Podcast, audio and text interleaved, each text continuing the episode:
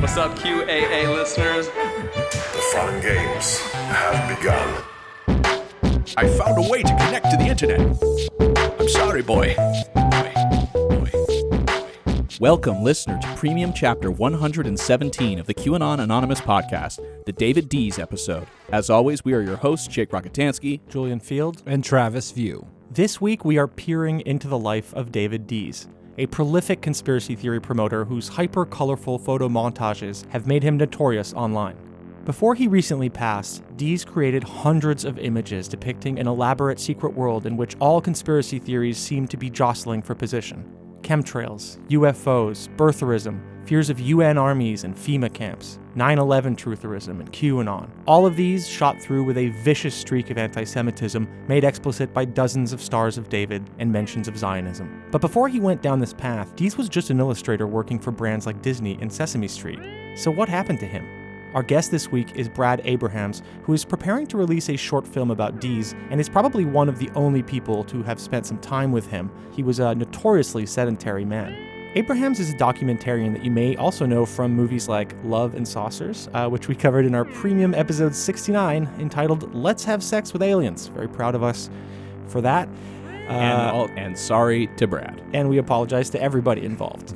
After this, Jake has woven a parochial tale involving nine layers, circles, if you if you will, and starring um, the late David Dees. David Dees. David Dees was born in Louisville, Kentucky in 1958. A pale, thin man with green eyes and red hair, Dees was, for most of his life, a professional illustrator, working on projects for brands like Disney and Sesame Street. But his real passion was airbrush art. He loved to paint the sides of motorcycles and vans. He told Gawker in 2015 That was the greatest thing I could imagine. Having a fantastic painting driving around on wheels for all to see. What an audience. Unfortunately, the cadmium present in the acrylic spray paint David used was toxic, and it began having adverse effects on his health. Dees claims in Abraham's documentary that it, quote, poisoned him and destroyed his nervous system. Then 9 11 happened. Dees grew obsessed with photos of the attack on the Pentagon. He explained, The photos show an odd 15 foot hole with all the windows intact around it, and no damage where the wings would have hit, and no plane inside the Pentagon. I mark the pics attached with an arrow to where the plane went in.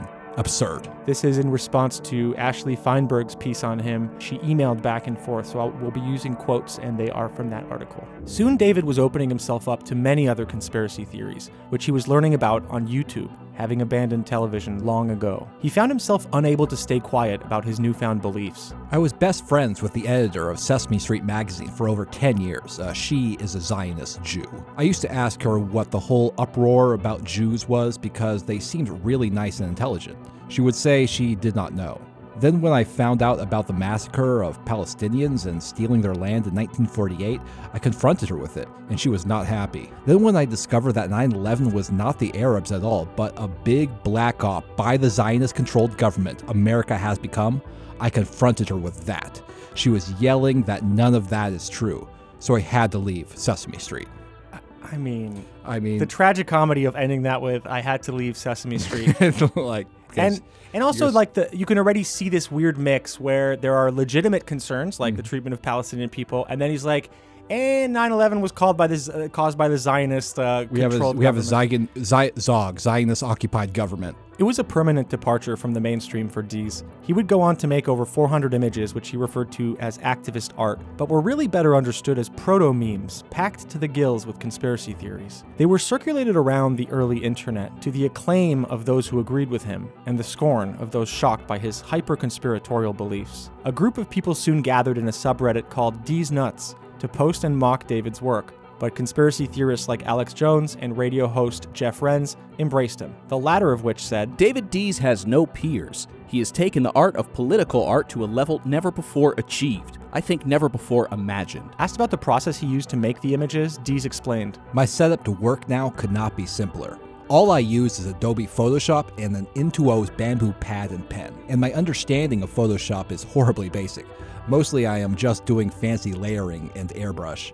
These pieces average around 100 to 200 layers, and they are just hammered together piece by piece. I see people who do outrageous art on Photoshop.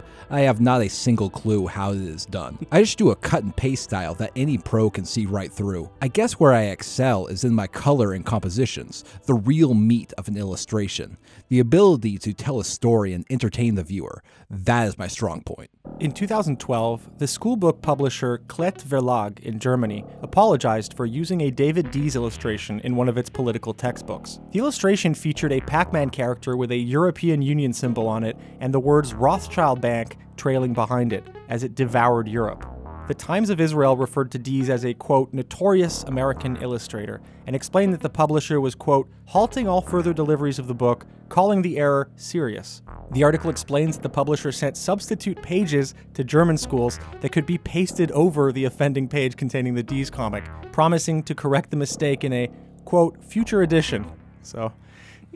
I wonder how many of those actually got pasted over. Also, and how many kids who you know saw the, the edges, you know, the edges on their textbook frayed, and they went, "Oh, what's this?" and Yeah. pulled it. I mean, forget about it. I mean, Right? Oh God. oh, I found the secret of the universe. They're trying to hide it by like pasting, clumsily pasting a page on. And of course, it's like the teachers and the staff that have to like paste shit into it. So it's probably done just like super haphazardly, if at all. They probably send the pages and they're like, whatever, dude, I don't want to fucking deal with this. Accused plainly now of anti Semitism, Dees simply doubled down and claimed that he didn't hate Jewish people. He just wanted to expose the Zionist New World plot. More than anything, Dees was astonished that so many would choose to stay asleep. He explained. Someone who cannot figure out 9 11 or chemtrails sprayed right over their heads are people I avoid and consider either remarkably stupid or have an emotional problem keeping them from confronting blatant evidence. It feels at times that I am in a cheap science fiction movie where the townspeople are unaware of the sinister life forms walking amongst us. And that being all the attacks coming in the form of silent weapons, GMOs, vaccines, chemtrails, fluoride, aspartame, cell towers, and on and on we are in big trouble, and a huge percentage of the population are so affected they cannot see the darts hitting them. No one is protesting. I think there is probably some sort of beamed weapon on all of us, sedating the masses. That would explain the odd behavior of the obese American monsters that waddle through Walmart.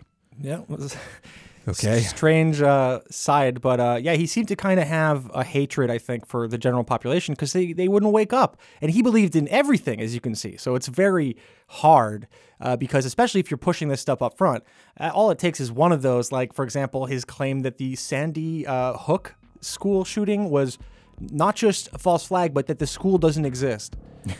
right. So, I mean, yeah, these are super extreme beliefs. His alienation from the American population eventually resulted in Dees moving to Sweden, believing it would be a safe haven for him during the upcoming apocalypse. Dees was convinced that the country had, quote, a top secret state project of a series of massive underground facilities stocked and large enough for the whole population of 9 million. He explained. In the USA, you can be sure we will not be invited into the bunkers for protection if the Earth convulses like predicted. Those are for the elite asses that currently rule over us. So, I mean, he's kind of right on one half. It's just that Sweden's not going to do much better, and they definitely don't have tunnels where they can fit 9 million people. So, but apparently he learned this uh, from an old man he met there, like who claimed to be aristocracy. The whole story is very bizarre. I mean, you know, he was. It sounds like he just like he just picked up every conspiracy theory he just heard. Like he has an interaction with a pilled person. He hears a story. He says, "Yes, I believe that. That's true." Well, you know, the cadmium in the paint, uh, you know, one of the side effects of cadmium poisoning that is being studied scientifically is schizophrenia, which, you know, it's like once your mind becomes this porous, you start absorbing things and you can't really tell what's real or not, or what's important or not, or if someone that's telling you something is themselves totally uh, out to lunch. But I mean, I guess this was probably just a meeting of two totally wild people. Uh, if it, if this is Dees after he escaped America for being, you know, too too much for him. But something was rotten in Sweden. David came to believe that Monsanto, a legitimately and historically awful agrochemical company, were targeting him. The claims were based on a series of missing keys and stolen bicycles in and around his home. In 2013, Dees moved back to Oregon, where he continued pumping out conspiratorial work and publishing it for free on the internet. Despite the lack of pay, Dees seemed happy with the impact his work was having online, where an international community of fans were getting red pilled on his designs and writing him admiring emails. He explained in 2015 Before I woke up to 9 11, my work was 100% commissioned. I never ever did art for my own enjoyment. It was just a job. But now, I have a massive audience who are interested in what I have to offer about world events. That is something I never dreamed could happen. Dee's paranoia was becoming more acute, and his grip on reality, already tenuous, eroded further. On Sunday, November 17, 2013, he awoke from a nap to find his shoes in a pile. He grew worried that somebody had broken into his home to arrange them that way. He published a diagram with a statement about the event. Threat against Dees. After an afternoon nap, I awoke to find my shoes had been stacked up like this. Who the F came in my house when I was asleep? The CIA runs psyops like these to freak you out. Perhaps infrared thermal cameras were used to know I was fast asleep before illegally entering. But why? Recently, Fukushima radiation expert Michael Collins was intimidated and silenced, never to make another Rense radio talk show appearance. They probably want me to shut up, illustrating the horrific spreading Fukushima radiation exposure and the approaching apocalypse caused by radioactive fallout and the dead zone Pacific Ocean. Yeah, and there's a photo of the shoes stacked up, and it says, A warning for me to shut up. and it's underneath that, it says, Actual photo. So he's he's baking Yeah. the objects inside his own, his own house. Yeah, and that's what he was doing in, in Sweden as well. And you know, I mean, this is these are pretty clear signs of mental illness that go beyond his conspiratorial beliefs. Yeah. By the end of his life, Dees had become entirely sedentary, living on a half acre of land in Oregon in a small house with more than a dozen rabbits and some cats. By his own account, it had grown difficult for Dees to carry on conversations with other human beings. One thing that did connect David to other people was his guitar playing. He would attend hospices where he offered his services as a musician and singer to families gathered around their loved ones, often as they were dying. Dees explained, I wanted to be as close to the moment where the heavens opened up so I could somehow experience it. In May of 2020, David Dees died of stage 4 melanoma cancer, just three months after filming with the documentarian Brad Abrahams. Dees had refused orthodox medical treatments for his condition during the majority of the illness. As the documentary explains, he passed away in a hospice where he used to play guitar. There was no funeral for David Dees, and he was survived by no one. Brad Abrahams is the filmmaker behind the amazing documentary Love and Saucers, which we've covered in the past. I'm sorry, Brad, that you were sucked into premium episode 69, Let's Have Sex with Aliens, due, due to the due to your work on this. But he recently filmed David Dees for his latest short, Do You See What I See? I, I was really, really impressed with it, and uh, and so when Brad wrote in and was like, "Yo, what's up, guys?" I, I was excited to have you on the show. So welcome. Thank you. It's I'm a fan. You guys are doing good work. Thank you. Uh, So, how did you first become interested uh, in David Dees? Yes. So, are any of you familiar with Jeff Rense? Is he the uh, the radio host? Yeah. Yeah. He's So, a big fan of Dees. He's a big fan of D. He's who put Dees on the map and has sort of godlike poodle hair. You need to to look this up. A girlfriend of mine in high school and university, her parents were were big conspiracy theorists. So this is like early two thousands, um, and and they were on that Rense website and would listen to that radio show. And she sent it to me. She's like, "This is the sort of stuff my parents are into," um, and that's when when Rense first started putting Dees's work up there. So I saw it and I'm like, Jesus, this is this is so bizarre, but also really arresting. Um, and it was before this was when Dees was basically just it was all anti-Bush Yes. Right. and Cheney and Iraq War, and it was you know, um, it was it was not it was was pretty far away from the polit- political spectrum of, of uh, Republicans or conservatives.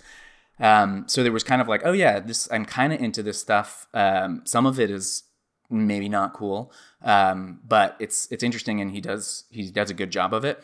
Uh, and I and you know since then I had always sort of lurked in the conspiracy verse and I'm also a bit of like a like a weirdo, uh, and so I'm I'm just sort of drawn to these people, and I kept tabs on David all throughout. I didn't know anything about him until I started writing for that movie Conspiracy Cruise, and I and I started using his art as reference and inspiration. And I'm like, maybe I should just make a doc about David himself because he seems he seems like more interesting than any kind of fiction you could write about him.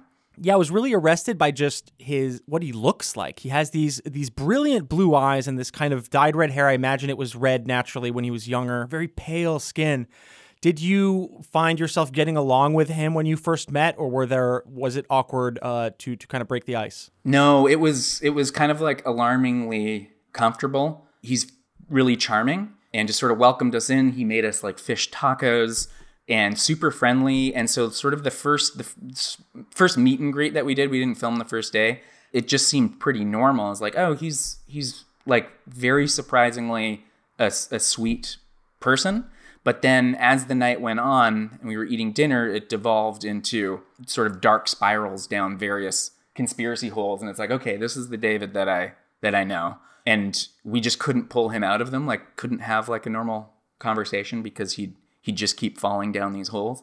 But overall you know i wasn't expecting to find him as as sort of likable and um, relatable as i did and and especially knowing more about how he got to where he is or how i think he got to where he is there's there's a reason to be like to have some empathy for for david i think. So some of the projects i've got coming up there is a a feature length version springboarding off of of David Dees about conspiracy theorists and conspiracy theories in general that I'm co-directing with um, my friend Simon Ennis. So this will be like similar sort of character profiles like Dees uh, of various conspiracy theorists, but then we're also going to bring in historians and psychologists, you know, neurologists, philosophers mm-hmm. to create a whole sort of picture uh, or a pantheon of of conspiracy theories. Uh, if anyone knows any interesting conspiracy theorists that we could profile in the vein of David Dees, uh, please let me know. You can send me a message on Instagram or Twitter or even email me. I'm brad.wtf at gmail.com. You have been listening to a sample of a premium episode of QAnon Anonymous. We don't run any advertising on the show, and we'd like to keep it that way. For five bucks a month, you'll get access to this episode, a new one each week, and our entire library of premium episodes. So head on over to patreon.com slash QAnon Anonymous and subscribe. Thank you. Thanks. I love you. Jake loves you.